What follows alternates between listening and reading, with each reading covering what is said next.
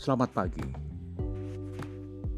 Kawan, Bandara Internasional Ngurah Rai Bali menutup sementara kedatangan penerbangan rute internasional.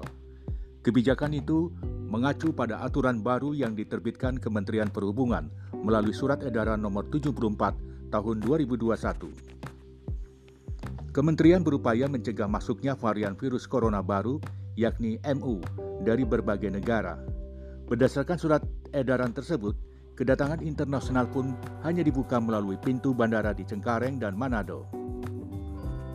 Penerbangan yang membawa penumpang internasional, baik itu penerbangan repatriasi maupun non-reguler, yang memasuki wilayah Indonesia melalui Bandara Internasional Soekarno-Hatta, Cengkareng, dan Bandara Samratulangi, Manado, Demikian Vice Corporate Secretary PT Angkasa Pura I Persero, Hendy Haryuditiawan saat dihubungi.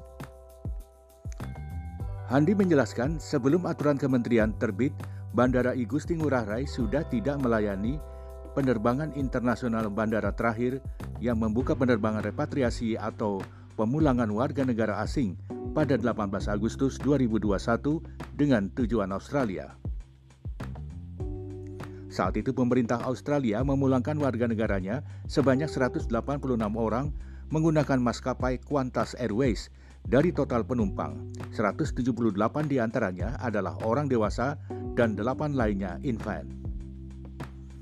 Sehingga sampai hari ini, Bandara Internasional Gusti Ngurah Rai belum melayani penerbangan berjadwal khusus internasional untuk mendukung kebijakan pemerintah mengantisipasi penyebaran COVID-19. Meski demikian, dia memastikan penerbangan khusus untuk mengangkut kargo masih tetap berjalan.